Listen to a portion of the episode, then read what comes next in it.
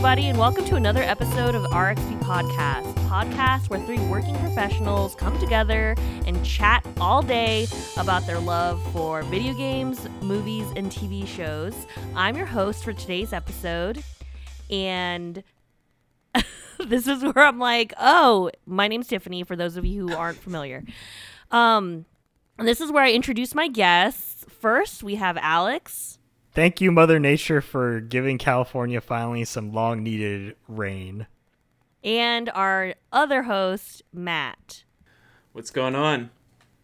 Listen, today's going to be a very chill episode, episode 50 of our RXU podcast. We're just going to talk about what we've been watching and playing, and then maybe a little bit about what we hope to watch and play come, you know, the holiday time. It's November you know, start. Some people th- proclaim that it's already Christmas. I don't know what that's about. Literally waiting till November 1st and being like, yo, my tree's up. And I'm just like, No, everyone, no, no. please respect Thanksgiving. Yeah, Yeah. these these are the people that go from the Halloween colors straight into the Christmas colors, and they're like, "What happened to Thanksgiving? Isn't pumpkin No, spice, I need- spice still a thing?" Yeah, it is. November is the harvest month. The when I say harvest, I mean you know the thankful harvest. We all be given thanks. We all be Mm-hmm. you know using this month to do some to prepare for Christmas, which I understand. Let's do some deals shopping. Oh yeah. you know, and then get into the December official Christmas time. See, but here's the thing too, because my favorite thing about the season is pumpkin as a flavor. Because Oh, yes, here's one of the things hundo that P. really, you know, what really grinds my gears. That's you know. Anyway, um, pumpkin is limited to like these three months, and then that's it. Have you ever tried to bake a pumpkin cheesecake in March? It just doesn't feel right, and I hate it. So I have to like I have to eat so much pumpkin flavored things in like this small period because pretty soon it's gonna be peppermint season, and then there will be no more pumpkins, and it's gonna make me sad. So See, let's let's stop. I- yeah, let's stop rushing it. I'm pro pumpkin cheesecake all year long, all year round, Mm-hmm. but also pumpkin spice has creeped into August. Now it's like, you know, like August like 10th or something. But like, what did August have? That was like its defining flavor. I guess it's maybe summery still. So like, you still got those like fruits flavored teas at Starbucks, which are delicious. Yeah.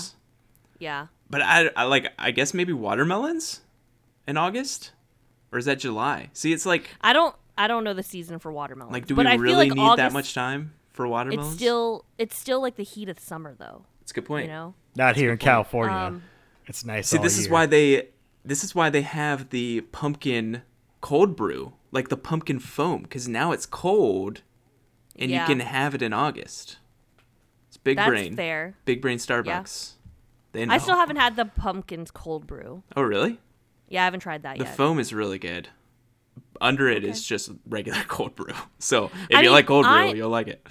I'm really into the apple crisp macchiato that they have now. Ooh, At I have not Starbucks? tried that yet.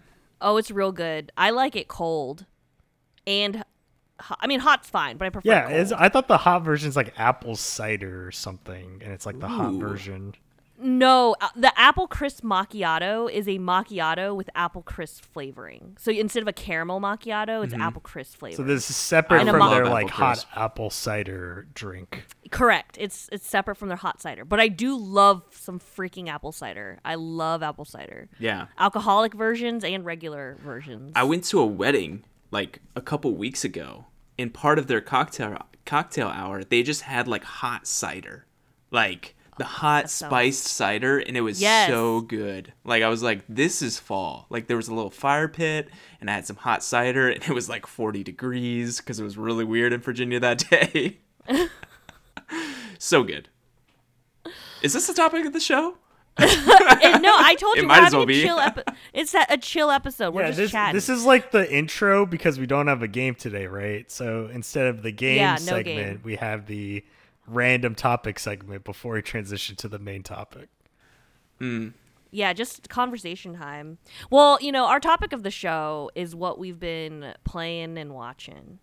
And I think I'm going to start off with what I watched most recently on Halloween night, I watched a Netflix movie called No One Gets Out Alive.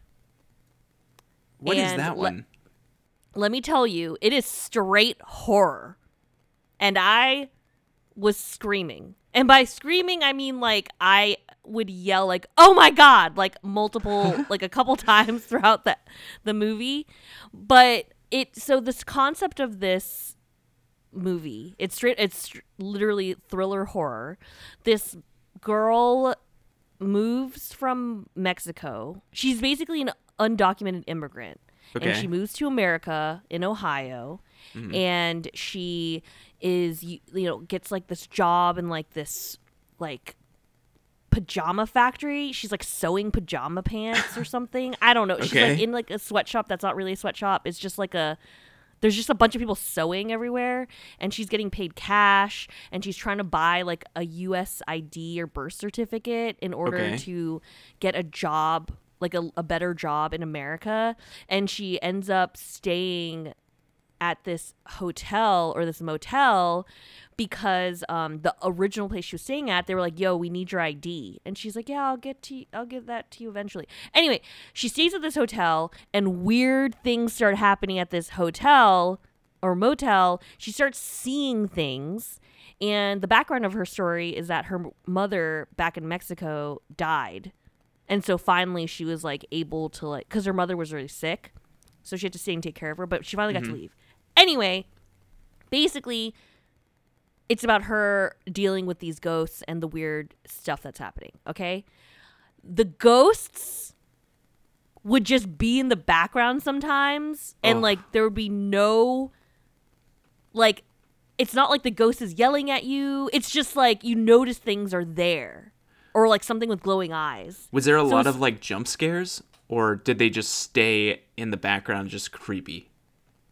Um, there were actually this stay in the background creepy, not necessarily really big jump scares, but the eerie music made me always ever prepared for a jump scare.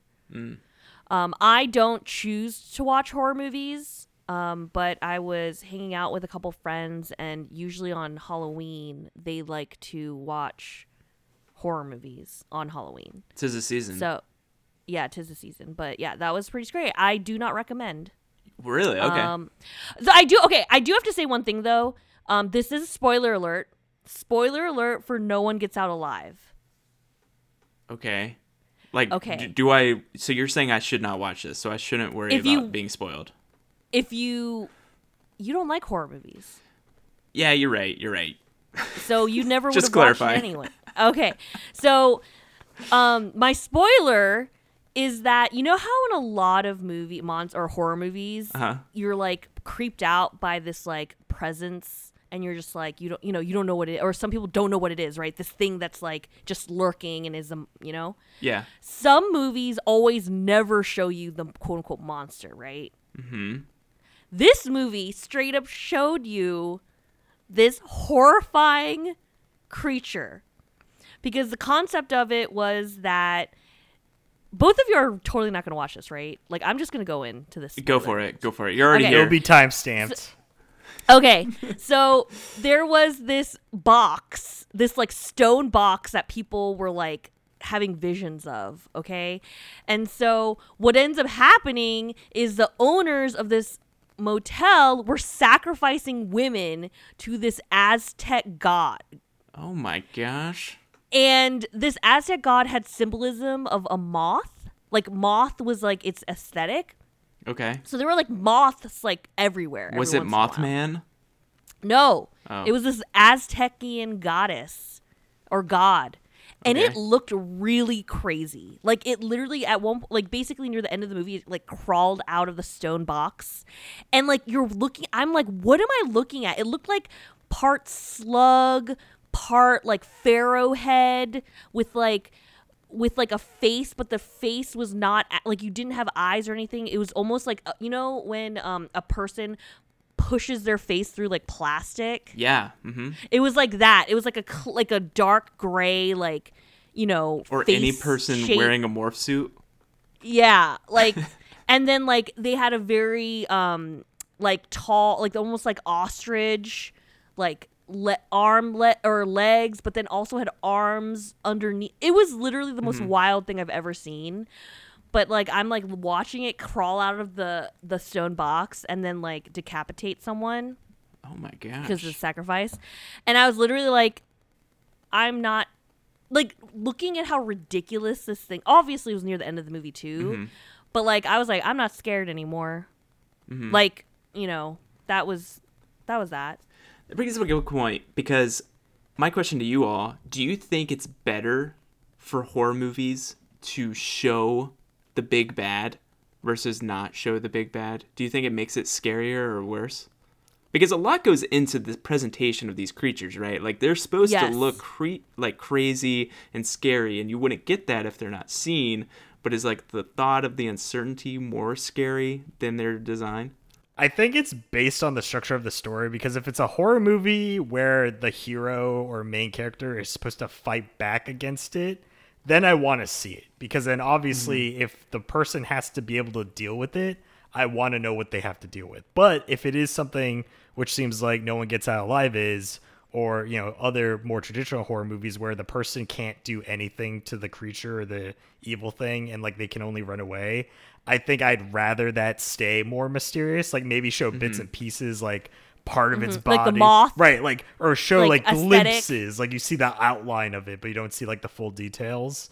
Uh, i'd prefer it like that because it makes more sense to say if I know that the person will never be able to confront this thing, I don't want to see what it looks like because obviously it doesn't even matter to me then, right?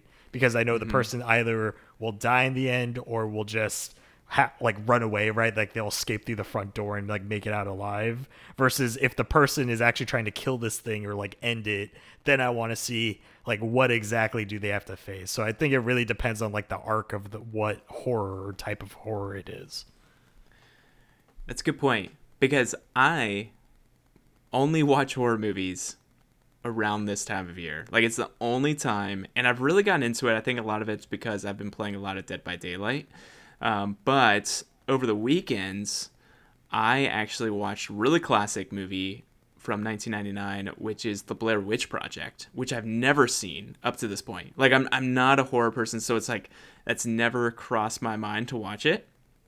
Turns out, actually, that the woods it's supposed to be set in was actually only 10 minutes away from my childhood house in Maryland, uh, which is just crazy. Like, it's in Burkittsville, Maryland, which is really rural Western Maryland, which is right where I was raised. Um, anyway, I don't know if you guys ever seen, have you guys seen The Blair Witch No. Project? I Nope. haven't. Um, so not to spoil it, because I you know I don't want to just go on a tirade of like spoiling all these horror movies. Um, but I will say that this was just like an ever presence thing that was kind of terrorizing these teenagers in this in this like this wooded environment. Honestly, one of the scariest movies I've ever seen, and I think a lot of it is because I've been like planning to do some camping this fall. Like I enjoy being out in the woods. I enjoy hiking, and that was the setting that I was in, and that like they could not escape and they could not get out of these woods. And that you actually, and I'll just say this, I don't know if this is spoilers since it came out 22 years ago.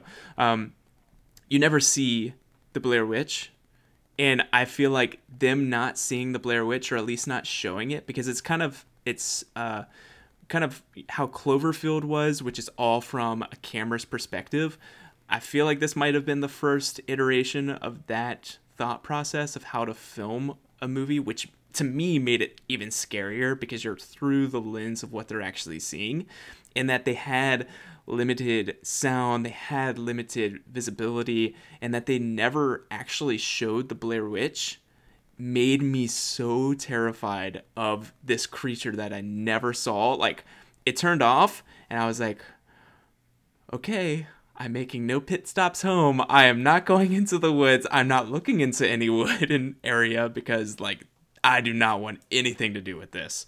Um, but yeah, that was my. It was actually the day before Halloween, but um, that was my Halloween treat for myself. Um, properly getting spooked.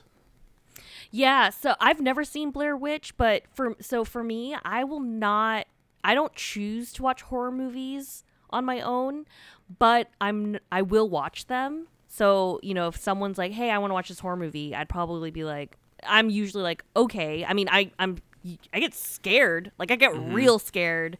Um, but yeah, usually it's only around this time. Um, but I also like I really don't go to the I don't go to the theater um for horror movie. Like I'm not gonna pay for that. But if like you know, there's uh a new Scream that's coming out, like a re almost a Scream reboot. Like I'm not going to the theater for that. But if someone was like, hey, let's watch it, like on Netflix or HBO Max or whatever, like okay, like I'm in. My friends But- once bought me a ticket to go watch Insidious in the theaters because they know I'm a super huge baby. And like, hey, we'll pay for your ticket if you come with us. And I was like, sure, free ticket. And they're like, we'll get you popcorn too. I was like, free popcorn. All right. Okay. And I was like screaming. They're like, oh my gosh, who let a little girl in here? It's like, no, that's just Matt. Like, he is not having a good time. It was actually a lot of fun. Um, but oh my gosh, horror movies Actu- are not for me. Dude, okay, so that's fair. If someone paid for my ticket to go like watch it, I probably would do that. I also only just saw Insidious a year or two years ago. And that was very creepy. It's Um, frightening. Yeah. It So was scary. They But did some, of these horror they did some study where they like tested people's blood pressure and heart rate for like all these like newer movies and classic movies and that one is objectively the scariest movie based upon people's vital changes i saw like it was some like Wow. article but yeah and I'm gonna be honest, I feel like some of the horror movies blend together for me. So I know I saw Insidious because I remember like being told that we're gonna watch Insidious, like you know what I mean. But I can't like uh, actually remember if that was a ghost one or if that was like a, a serial killer. You know what I mean? Like I, yeah. Anyway, yeah, and then uh, on the other aspect, the other movie that I watched in the last couple weeks that I actually really enjoyed was Dune.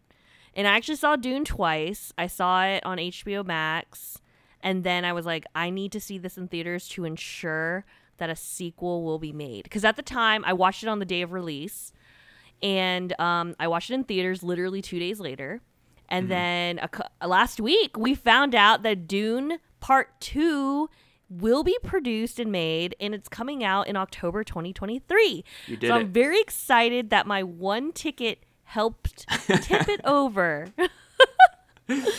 um, listen, you guys, I never read Dune the book. I never read or watched any of the Dune original movies from like the 80s or whatever, but this movie was beautiful and very interesting and I like sci-fi. So knowing that this was like helped inspire, you know, Star Wars and like other sci-fi things. you're big into sci-fi i could just yeah, tell okay. um I was like really intrigued. The world building was really cool. They didn't treat you like you were dumb. So some of the things like they didn't explain a lot. Uh, For me, I did read like the Wikipedia page of Dune and like a couple of its sequels like six months ago. You know, back when they started like Dune's coming, you know, and uh, over the summer and they were like putting out the trailers. I read the Wikipedia pages so that I could kind of like get up on track. And um, yeah, it was great. Honestly, totally recommend it. Like it's on HBO Max for another couple weeks. I think you should check it out. I, well, okay. Caveat: if you want to wait closer to 2023, then you can can do that. Because spoiler alert, here's another spoiler alert for Dune. for dune I, what i plan on watching dune what are you gonna say I was just gonna say the thing that I told you at work. oh i don't remember i guess it's not that big of a spoiler yeah, it's not the okay. Spoiler alert for Dune is that the end of Dune is legitimately like the whole like and the journey's only just begun, like that. Oh. Like they don't say that per se, Uh-huh. but like it's literally that. so it's like a I would- cliffhanger Yeah, it's Yeah. a cliffhanger, and I was just like, "Well, that was." Th- do you see now why I went to the theater? Yeah Because it. you did the it- work for us Yes, I Yeah. I walked so you could run. that's right Okay, that's Actually, I'm I'm not moving. you know, the rest of us are just sitting But- on our butt. yeah, but I'm just, you know what I mean? Yeah, so I that's why I like I think you guys should watch. I both I think honestly both of you should really watch it, but like if you wait like a couple years then, you know, I get it. I know they- that they had. Oh, go ahead, Alex. Uh, I was about to say this sounds like kind of like that binge or like week by week type of thing when you watch a TV show because it because it's structured like this. Would you rather get the story closer together, so wait till part two comes out and kind of watch back to back, or do you just want to see Dune, you know, quote unquote part one now and then wait for Dune two, you know, two years later? And so personally, if I was gonna watch it, I would just wait till part two because I don't like I don't because not to say I'd forget, but like two years is a long time, and so and I think it's a more holistic experience the closer you get, especially if it is literally being called part two. Like it is the follow up to this. It's mm-hmm. kind of like every other part two, right? You know, Mockingjay, you know, Mockingjay part two, and then you have Harry Potter and the Deathly Hallows Deathly part one, and then part two. So to me, it feels like those are more designed that you should experience them more close together because it is a more connected story than your typical sequel. Hmm. Which those were usually like a year apart. Yeah, those were like a year apart. Yeah. And then like, you know, Final Fantasy remake part 1 and then part 2 will be like 6 6 years later. So, you know, well, technically, there's we kinds. we kind of got a part two with Intergrade and Ooh, episode I s- intermission, still need to play that. but no spoilers here that. for that today. Yeah. Um do you like do you know if this is the same story that was in the previous Dune movies or is this like a retelling of that world? So I do know that the Dune miniseries is not this story. Okay. Um, I think I don't know anything about the OG Dune movies, mainly because um, I heard that the miniseries is actually pretty good. That I think it came out in like the early 2000s, and even James McAvoy was in it. I don't know who he Oh. plays, but someone, yeah, someone told me that he's in it. So it was, you know, fairly recent, even though it was like 20 years ago. Um, but I think the original Dune movies. I think it's the same Dune. Like I, I actually, you know what? I'm not going to speak to the OG Dune movies, but I definitely know the Dune miniseries is about children of certain characters. Like Okay. I do know that. Fair enough. Yeah. So, has anyone else been watching any movies or TV shows? So it's not a movie or TV show technically, but it, it is a YouTube channel I would like to recommend. So Okay. I are you- do you guys you know of the like music YouTuber scene like how there's a lot of YouTubers out there that are dedicated like musicians. Yes. Okay. I like I know a bunch of musicians that have YouTube channels. Okay, so yeah, these aren't nec- like they have done like releases, like maybe albums or you know singles and stuff, but they're not like full fledged musicians. Uh, but Okay. there are two that I listened to kind of on and off over the past few years. One is the YouTube channel's named The Do, and it's the like it's D O, but it's like five O's. And then the other YouTuber is a pianist slash beatboxer by the name of Marcus Veltri and oh, and excuse me, the Do is a guitarist. Um, but I got big into watching these two YouTube channels because their kind of main gimmick is is that you you guys know Omegle, right? The kind of like chat roulette style, like video chatting with random strangers. Just like you click next and then you skip and connect to a new person. So their YouTuber or their YouTube channels are mostly those types of videos where they'll go on Omegle and just like start playing like music for people like on request. Oh, that's cool. Yeah, and these guys are great musicians, right? Like Marcus Veltri, amazing pianist. Andy beatboxes, fantastic performer. The do also, and what's funny with the do is he doesn't show his face, so it's only like his torso and his guitar, and like his whole identity is that oh, no one knows what his face looks like, and like even his like YouTube profile picture is like a generic black silhouette with like a question mark on it because he's never revealed his face before. Um, but specifically with Marcus Veltri, so I'm shouting out those two, but the the real YouTube channel I want to shout out is uh, a YouTube channel by the name of Harry Mack. So that's Harry, you know, like Prince Harry, and then Mac like Mac Trucks. Uh, and he's a freestyle rapper. So he did a collaboration with Marcus Veltri on one of his YouTube videos, and that's how I discovered him. And so, you know, Harry Mack, he's got currently right now 1.5 million subs- subscribers. Uh, but he he does the same thing. He goes on Omegle. He does freestyle rap for people. So he asks the people he connects with, "Hey, can you give me three crazy words to inspire my freestyle rap?" And so people will be like, you know, it's that funny thing where it feels like the English language, as broad as it is, is also very small because people just create boring words for him like piano, orange, and like phone. And he's like, come on, like, could you give me like more challenging words? Uh, but it's very impressive, even when he gets like more challenging words. Things like I remember that were pretty hard, like Dior, like the fashion brand Dior, and like mm. him being able to like create like a rap like line verse out of like rhyming that with something else, or things like constellation. You know, these kind of like words that are typically in our lexicon, but definitely you're like really broadening the like typical everyday usage. And in the video he did with Marcus Veltri, you know, he was doing this basically freestyle rap to, you know, Marcus playing the piano. And then on his own YouTube, he just does these freestyle raps. But what's really entertaining about him is that he'll also, like, on the fly, right? Because he's doing, like, his freestyle, he's creating verses based upon like what the people are wearing like what's in their background like visible on their screen how they're reacting like if they're covering their mouth or if they're you know falling over because like they're you know very impressed by his raps. And i really appreciate just from an entertainment perspective that there's like right there's nothing like this you know? I i never expect this to ever be like a tv show or like in a movie right? Because like free like rappers right obviously there's movies based on rappers but you know this guy just freestyles on the internet but i think there is a lot of entertainment value there and the fact that right it's technically free you know it's on youtube yes you have to watch ads but you know besides that it's it's a very impressive free form of entertainment that I'm like, you know what? Even I was slightly inspired to think, could I freestyle rap like that? Of course I can't.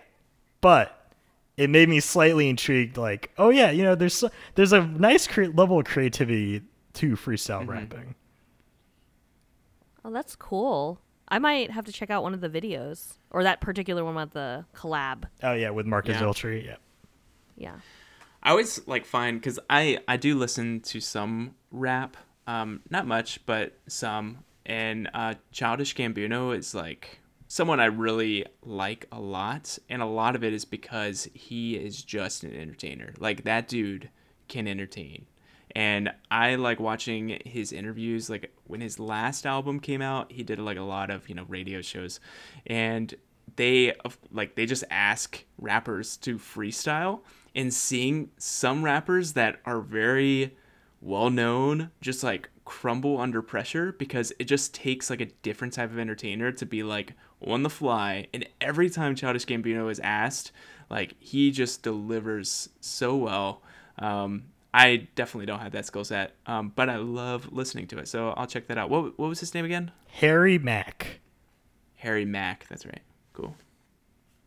Check it out. Nice recommended experience, Alex. Matt, have you been watching anything or you mostly been playing? Um, you know, mostly playing. I uh one thing I did finish was Midnight Mass. I don't know if we've talked about it on the pod no. or anything. Um this is definitely another thing. Like it, it's a horror thing. Spooky. I know. Yeah. It's just You're... the season. It's just the season. You, you know? You like horror. I don't you know like if horror. I do. I don't know if I do. I think you do. Because it do. also wasn't scary in a sense of it was more just creepy and like what you were talking about with that first movie where there's yeah. just something in the background. I I would watch at night and it would be very dark and so I would like actually be able to see like a dark scene pretty well on my TV.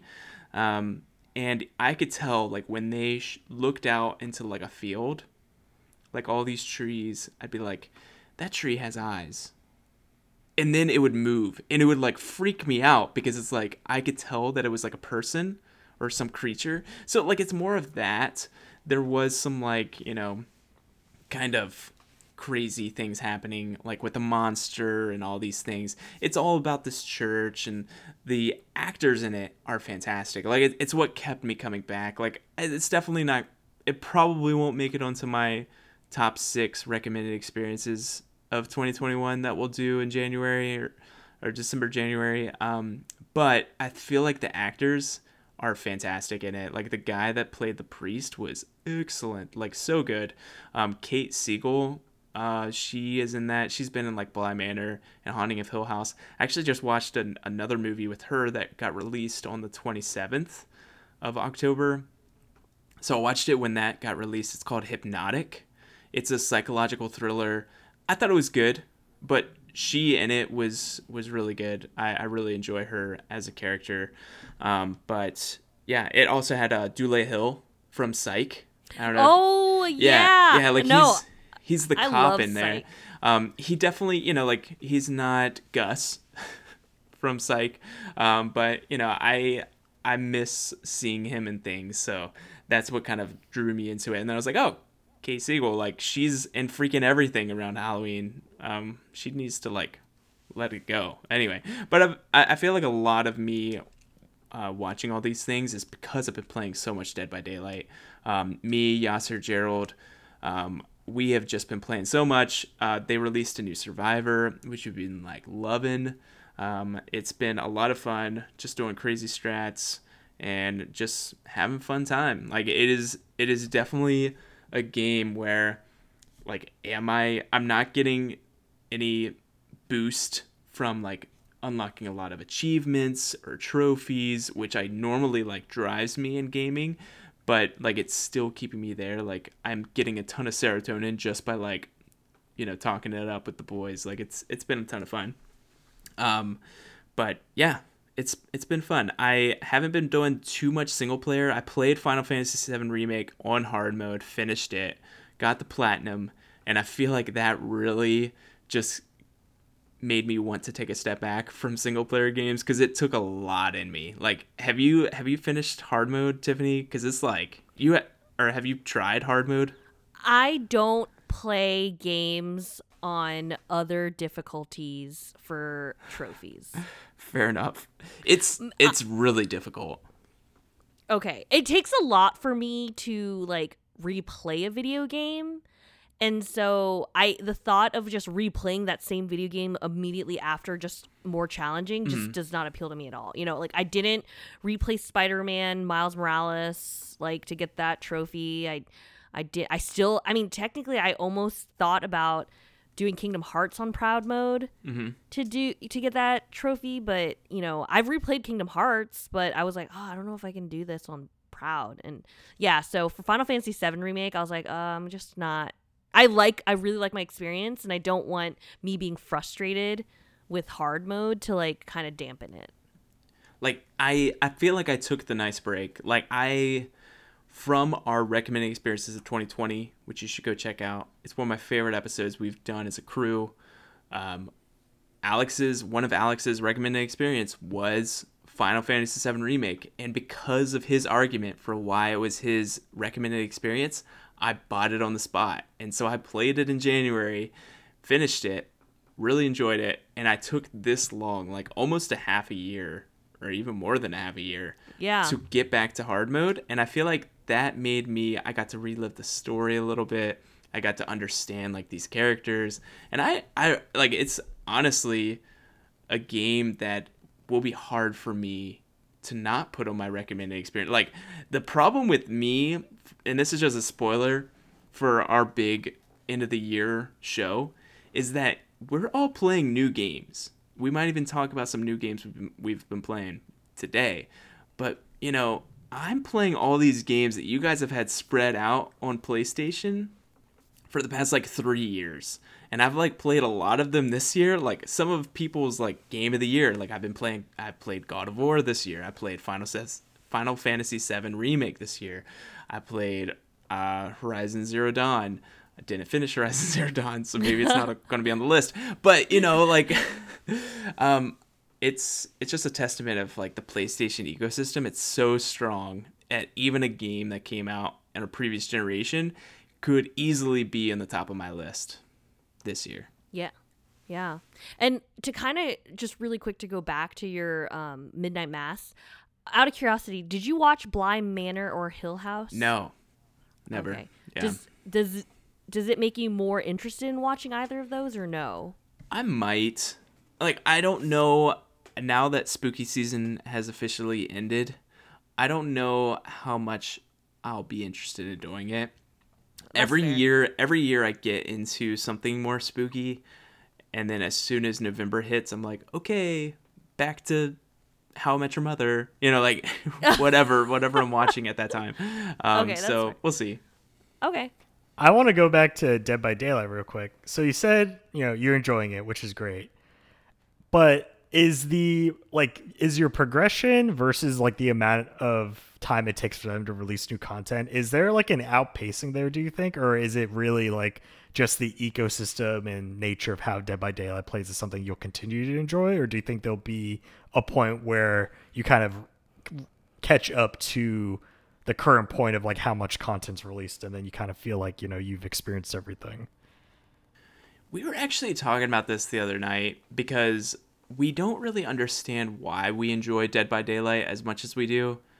And we kind of figured it's because there's so many different perks that everyone can play as and there's so many different play styles and there's not just one meta. Like when I was playing Overwatch like every day, like multiple hours every day. Like there was a meta. If you did not have two tanks, two support heroes, you would die on point every game.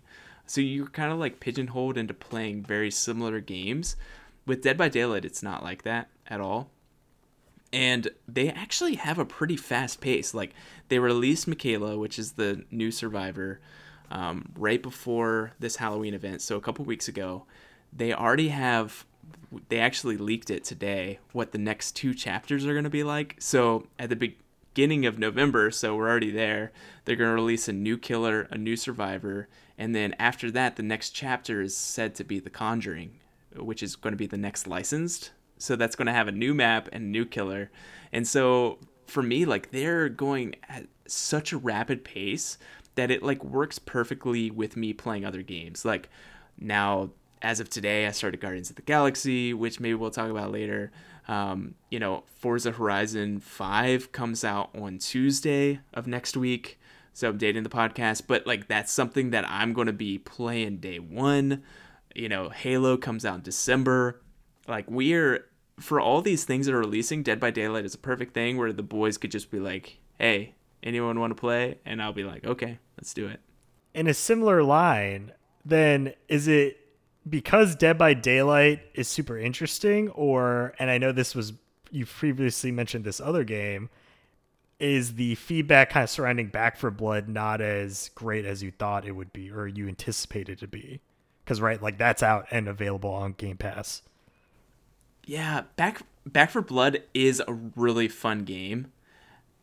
I think that it's because this we were in a Halloween event that it really just kind of took the sales out of Back for Blood, but it's something that we all really enjoy playing and it's definitely something like it is a fun game. Like if you've ever played Left 4 Dead, it's the same gameplay, which is amazing and it's just so many quality of life improvements and actually a card-based system that I don't hate. So, um it, it's it's pretty interesting. So I hope to play more of it. It's just I feel like we've kind of had this kick for Dead by Daylight. Hopefully we get to Back for Blood. fair enough You know, you talking about like th- your spooky game. Another game that I've played and actually finished was The Forgotten City, which I, Matt, Yes. that was a spooky game. was it. It was spooky. I was spooked. Alex, it's a spooky game. I got scared. I literally like I got scared. I was scared in the second half of the game. Did you start and it at like- night? No, thankfully. Oh. Yeah, Thankfully, I did. I didn't. no, I actually started like the middle of the day and like played into it, and I think I finished. Did I finish it in one day? I don't know. Well, I can look at my trophies Rapid later see. pace. You went through it very quickly. I remember. I don't think it was and- one day, but you definitely blew through it very quickly. and I got all four endings. One of them I cheated. I started a new save file and like literally just just got one Yeah. of the endings. Um, but yeah, Matt recommended this to me, and and like I I liked it. It's a time loop game. I didn't Mhm. think I realized it was a time loop game, and this is where Alex is like, Matt clearly said that, so were you not paying attention? So, um, but this is the first time that I feel like this is the most memorable time loop game I've ever played. I actually don't know if I Mhm. could name another time loop game, but the whole act of me trying to figure out what was happening uh, and the urgency of like trying to get things done before things like the next thing would pop off, you know, in what I knew kind of kept, kept me going. Mhm. Um, so I'm not going to say much more Perfect. about it because Alex hasn't played it, and going in blind is likely for the best. Um, but one game that I do want to talk about, like all about, you guys, I had to scour the city for a copy of Mario Party Superstars. Ooh, nice. I recommend this immediately. I need both of you to purchase your own copies. It has excellent online, like excellent. Uh, here, let me explain.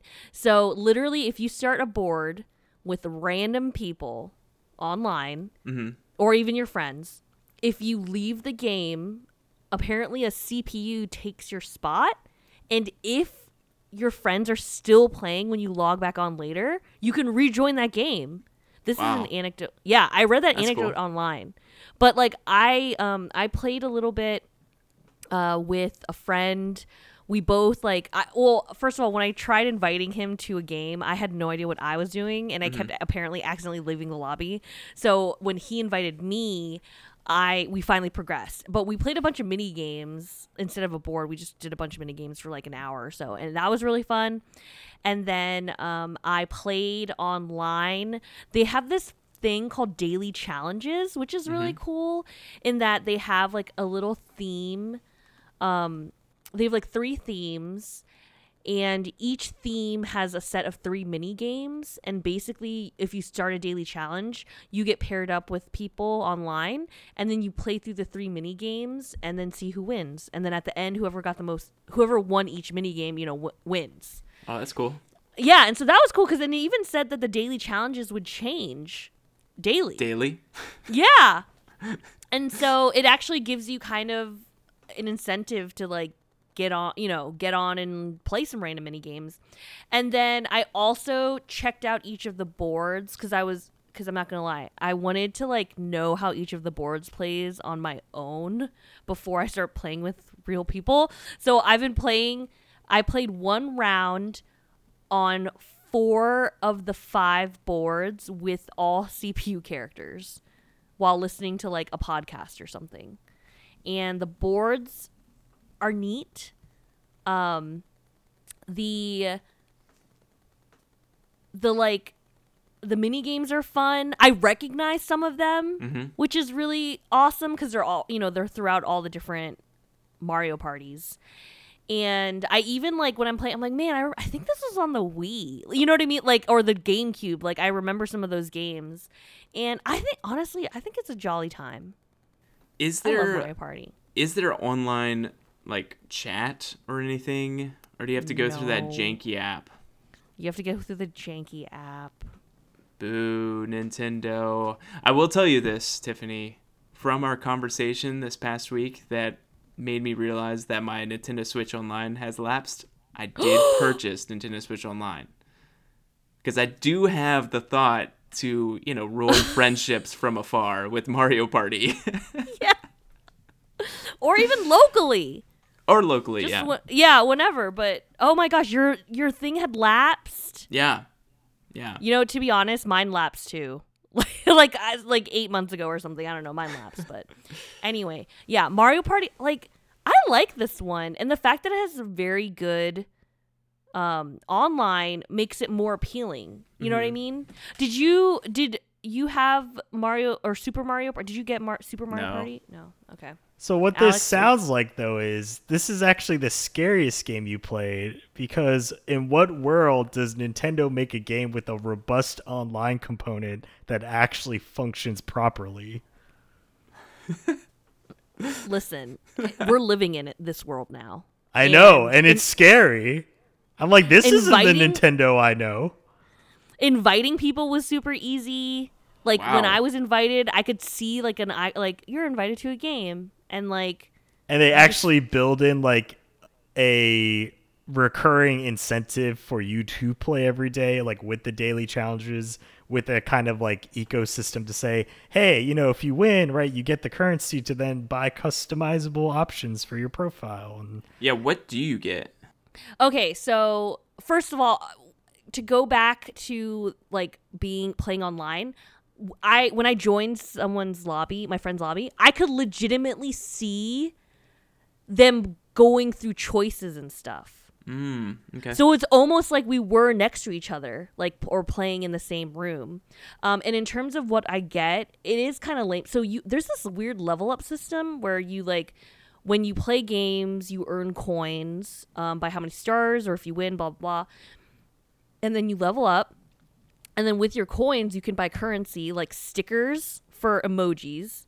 So when you play online, you can like, you know, put an icon to you know because there's no voice chatting like you use those emotes okay. and then you can buy um like card backgrounds so for every game or for your profile on your mario party game you can make a like an id card and when you play with randoms you like exchange id cards Okay. so like and like on the ID card you designate like four of your favorite mini games. You literally put like you choose the four mini games that are your favorites and you put that on an ID card.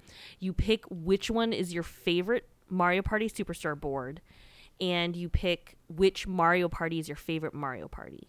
Mm, okay. I put Mario Party 8 as my favorite Mario Party. I don't Okay. know if it is, but that's the one I recognize the box art for that.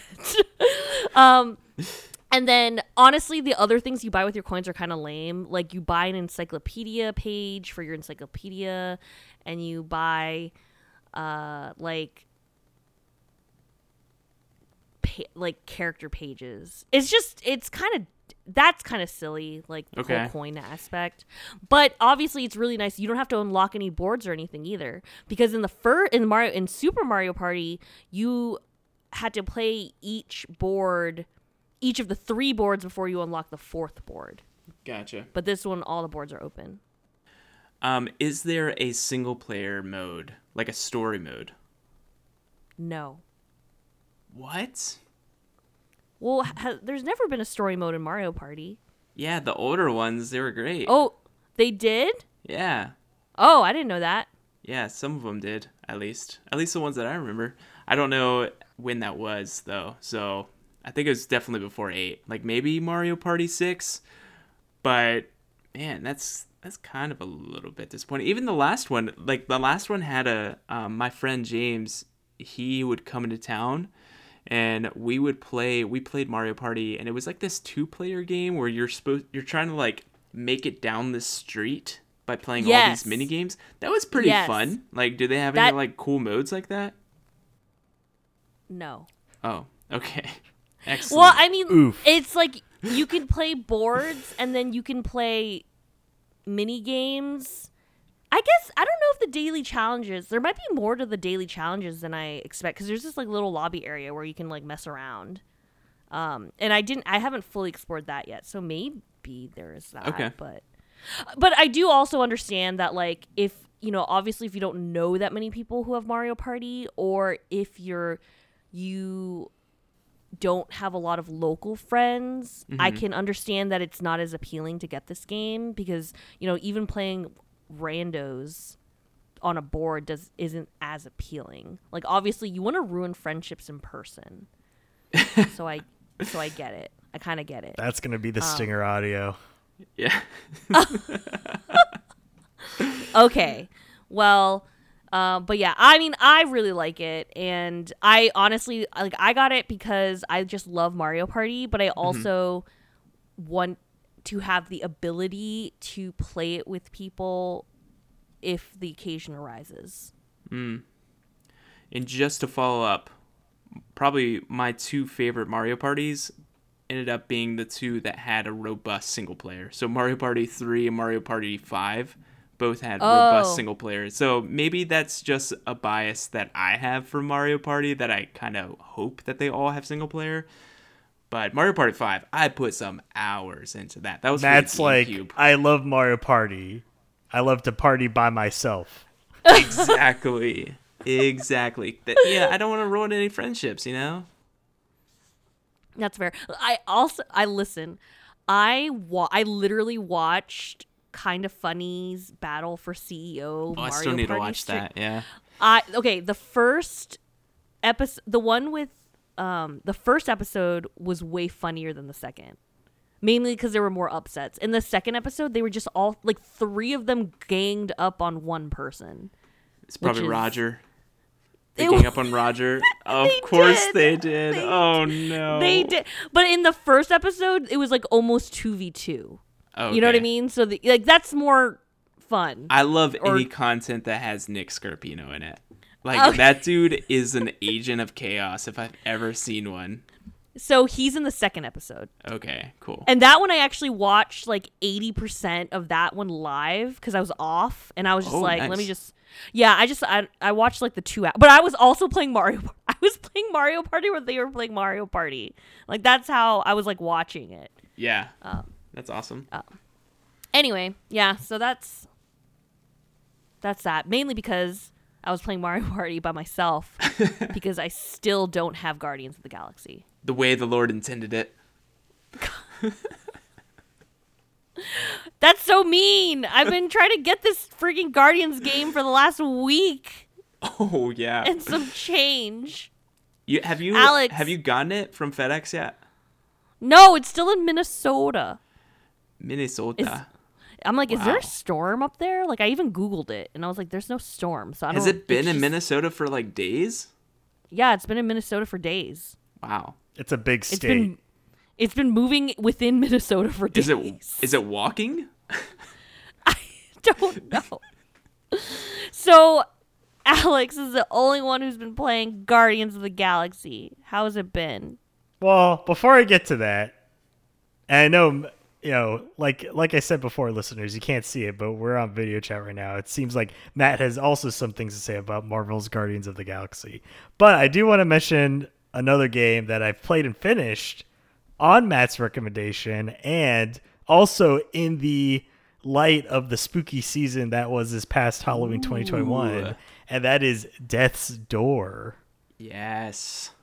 And so I bought this on Epic Game Store mostly because they had were having a sale for 20% off and on top of that they had a $10 coupon. So I got the game for $6. That is Woo, woo. incredible. That is an incredible value.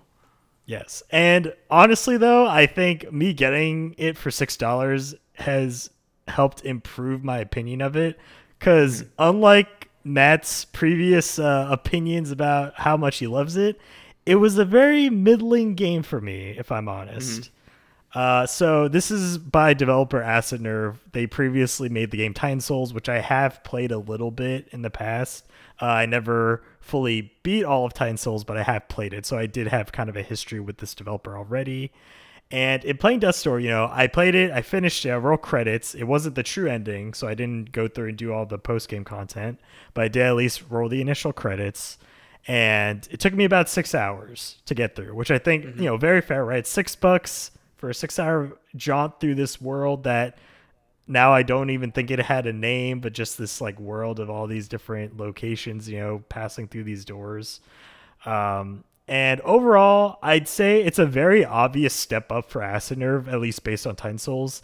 For those that don't know, Titan Souls was essentially a boss rush game where all the bosses died in one hit, and but you also died in one hit. So it's very kind of reflex oriented, you dodging the boss's attacks, but also you trying to find what the weak point on the boss was and when you could actually hit them and kill them instantaneously.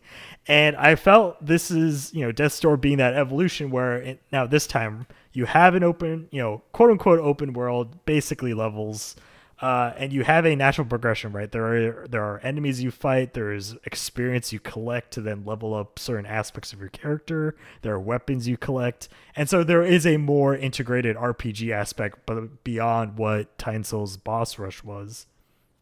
But I think because of that, I applaud Acid Nerve on saying this is a great next step for the developer. I really feel like they're really starting to kind of flesh out, you know, a more deep kind of RPG type action gameplay, like with how it's designed. But at the same time, I think that's part of the limitation for me to say that I could see there was more that could be done. There's more interesting things uh, maybe they could have done with the combat because besides the weapons, it seemed like everything was kind of same from the get go. You know, you you know with the sword, you have a three hit combo. With the hammer that you get later on in the game, it's a two hit combo. There are a pair of daggers you can get, which is a six hit combo.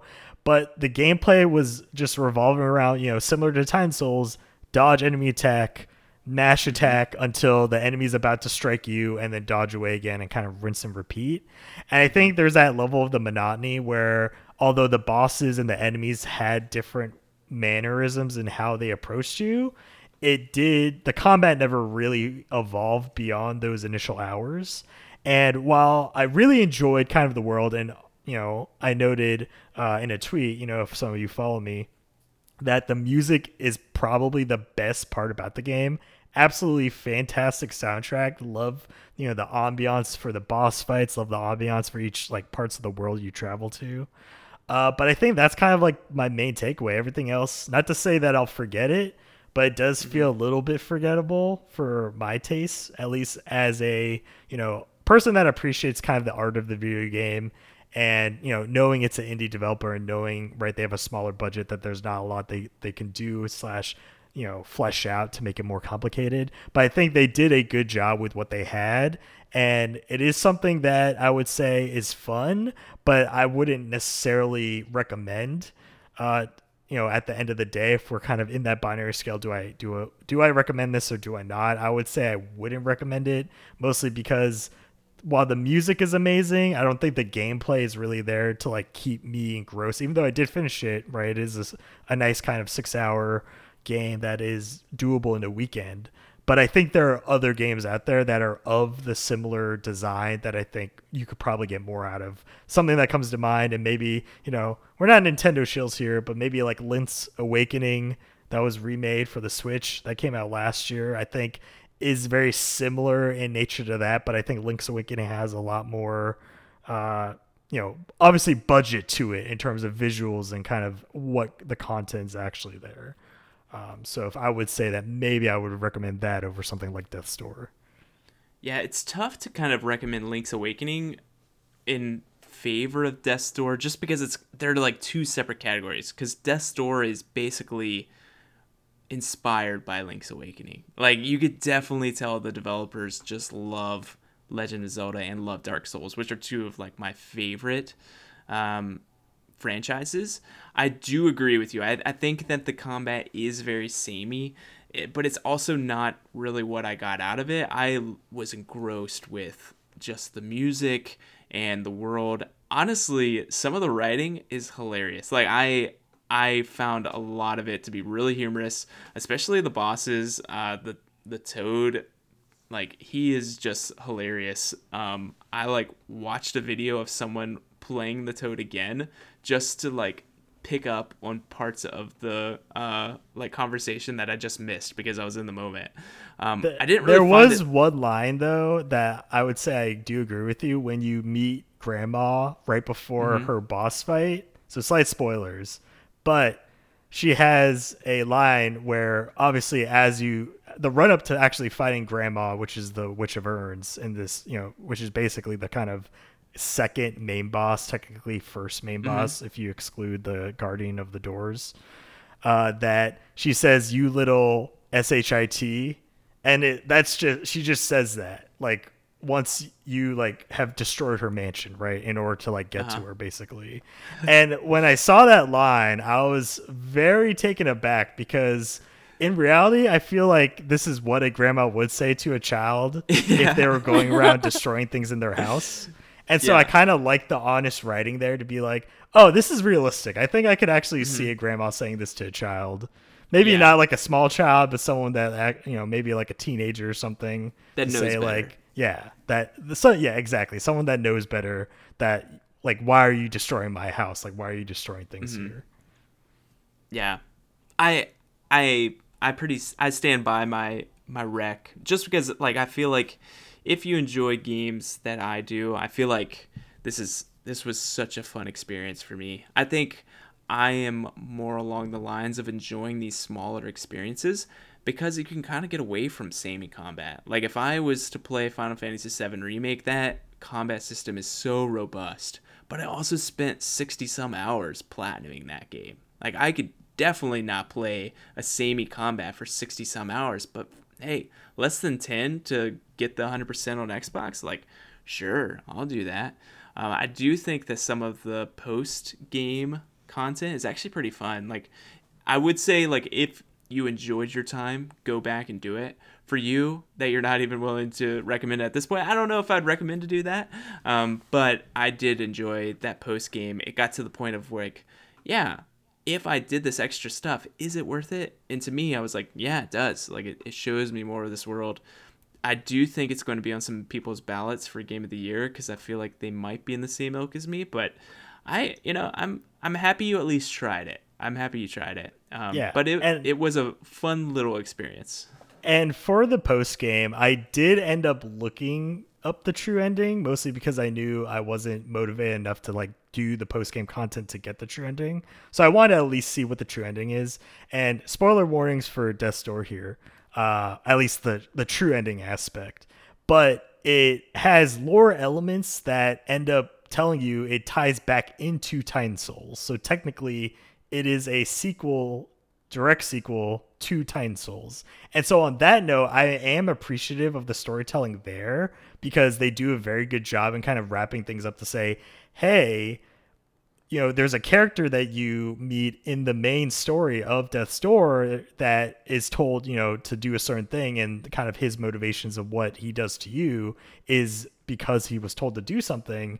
And that information isn't really fleshed out in the main story. It's somewhat addressed, but in the true ending, they give a very solid, hey, this is exactly what happened. And it gave me more perspective on that character in the main game and what happened with them. But also, it did make the world more interesting. And I was super intrigued by the fact that you had something as different as Titan Souls was to this, but yet they were able to kind of link in the same world. And I did appreciate it for that fact because it was a way to say that, hey, not I don't know if future Acid Nerve games will also tie into these two, but I did like how what seemingly were two different releases by this developer, they were they ended up being able to kind of tie it into say, no, you know, you enjoyed that, here's a sequel that you didn't know was a sequel until you like truly beat the game.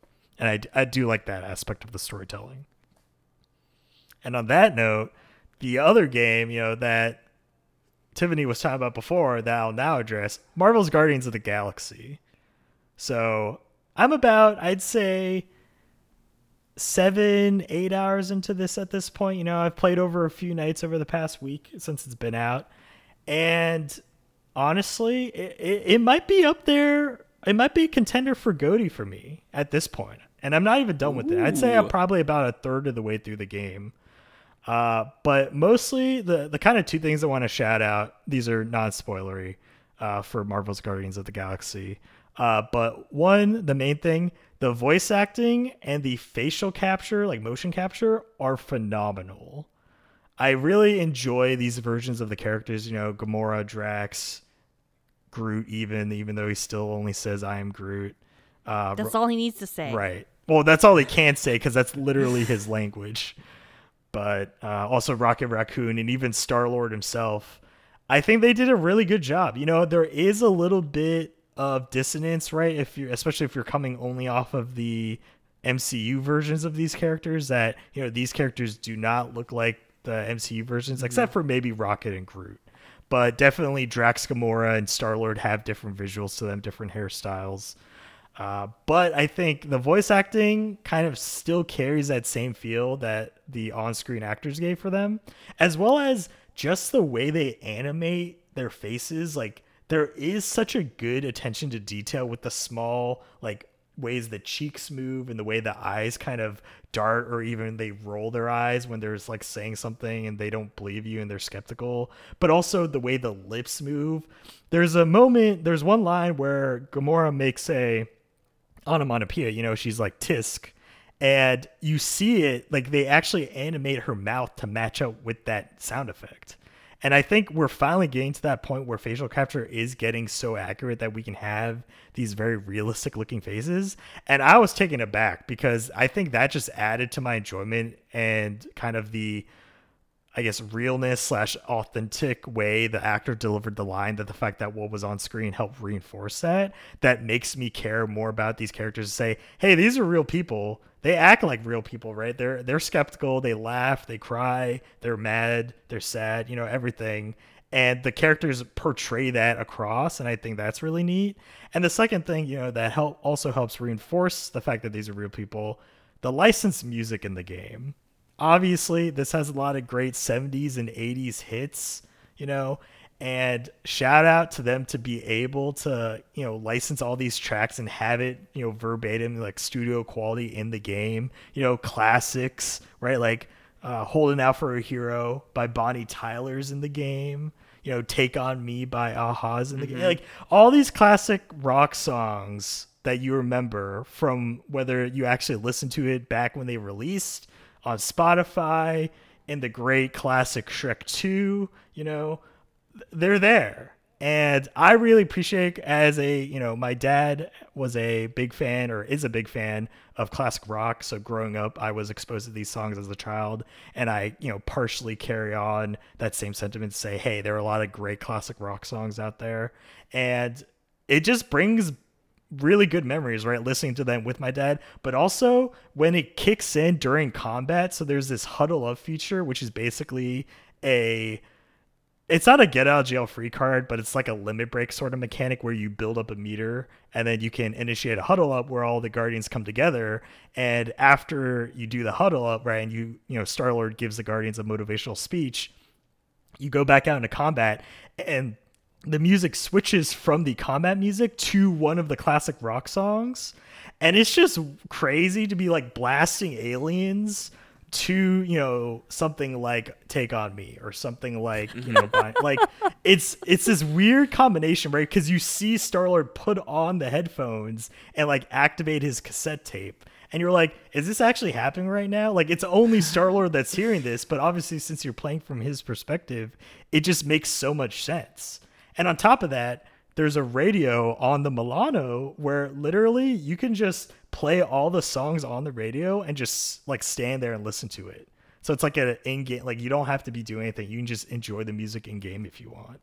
And so I, I really appreciate like the care they took into this. And I'm very surprised at the quality, right? Like, you know, coming off of Marvel's Avengers last year, that being kind of a looter co op experience, there was kind of a reservation coming into future Marvel games that weren't done by Insomniac uh, to whether or not you know other Marvel titles would be good. But I think what Eidos Montreal has done with the Guardians is really great, and I think you know if this keeps up and through the rest of the game, it, it could be up there. It could definitely challenge my my GOTY for 2021. I have breaking news. I have breaking news, you guys. My game is now in Indiana. Oh boy. Nice. It is, is that closer? Indi- yes. yes, Matthew. It is closer to me now. They finally walked out of Minnesota. yeah. Into the Wait, great so Matt- state of Indiana. I have, have no idea been- where it's on a map. have you been playing um Guardians or like have you not gotten that yet? So I started it this morning I am one chapter in.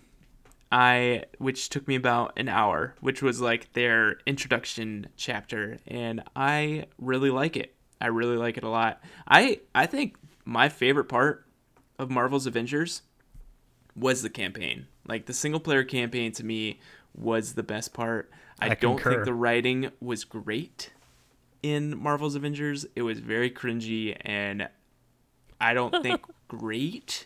But out of everything else, I thought that the plot was interesting and kept me along.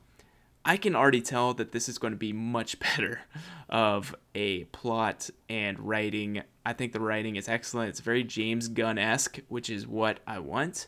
I was a little bit worried that these wouldn't be my guardians.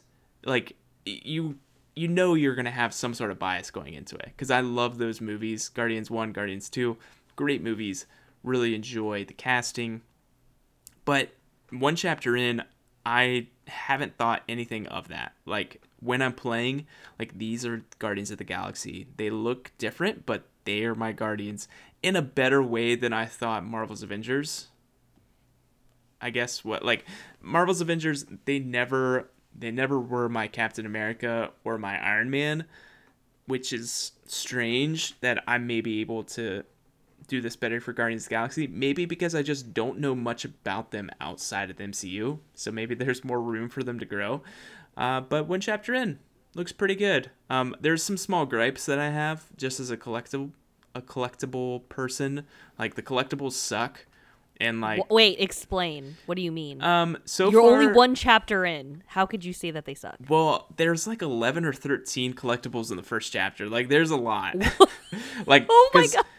I um I looked at the card for PlayStation and like I have a substantial number of them for the trophy, which the trophy's only for half, so um like I have a substantial number of them from the first chapter, but out of them they're not super interesting, at least the ones that I've found so far, and like they're really hard to see. They're just like so hard to see. It's like, oh, there's this contact lens case size collectible on the grounds that you can really Oh. see. Like if you're using your visor, you can clearly see that like they are marked yellow as like a item of interest.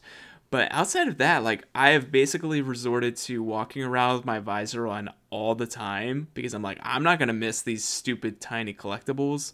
Um, so we'll see. We'll see how it goes. I'm very happy with my one chapter in. I'll say that. Also, as a forewarning, Matt, with the collectibles, there are many missable collectibles.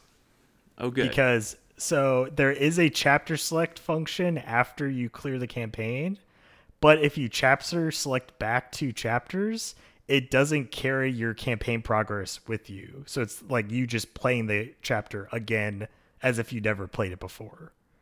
So you can't backtrack to get collectibles. You need to do it in the playthrough to get everything. So just letting you know that sounds that like if if you're worried, you might design. you might need a guide if you're that if you're super worried because like you said unless you're walking around with the visor on which it does kind of put you know everything in red and then highlight the collectibles in yellow and sometimes purple uh it it is kind of you know Janky. you have to go out of Yeah. your way to get everything yeah Which that also sucks because my f- one of my favorite parts about this game is how beautiful this game is. Like you these are very col- at least for the first world, very colorful, super bright. Like it is it is the world that's on the cover, like the purple, like pinky yeah. effect that is everywhere and it looks vibrant and really interesting and I I'm very into this game. I'm excited to play it. I have a whole slew of um, evening shifts at work, so this is prime game time. I'm hoping to get most of this done before Forza gets here, but we'll see. Dang. also i want to shout out gamora's hair is amazing way better than mcu gamora's hair All right. okay. I'll have to check you, it out, I guess. You heard it here. And you know, with that, we have a chonky episode number 50 just chilling and talking about what we've been doing lately, you know, because we haven't we haven't done that in a while. Mm-hmm. So here it is. Um, if you want to hear more about it or want to tell us what you've been doing, please tweet at us at rxp underscore podcast or email us at rxp.podcast at gmail.com. Hope you have a great day. Bye.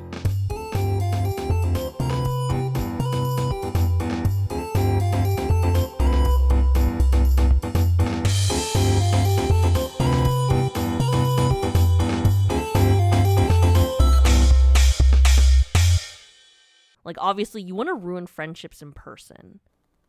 Oof.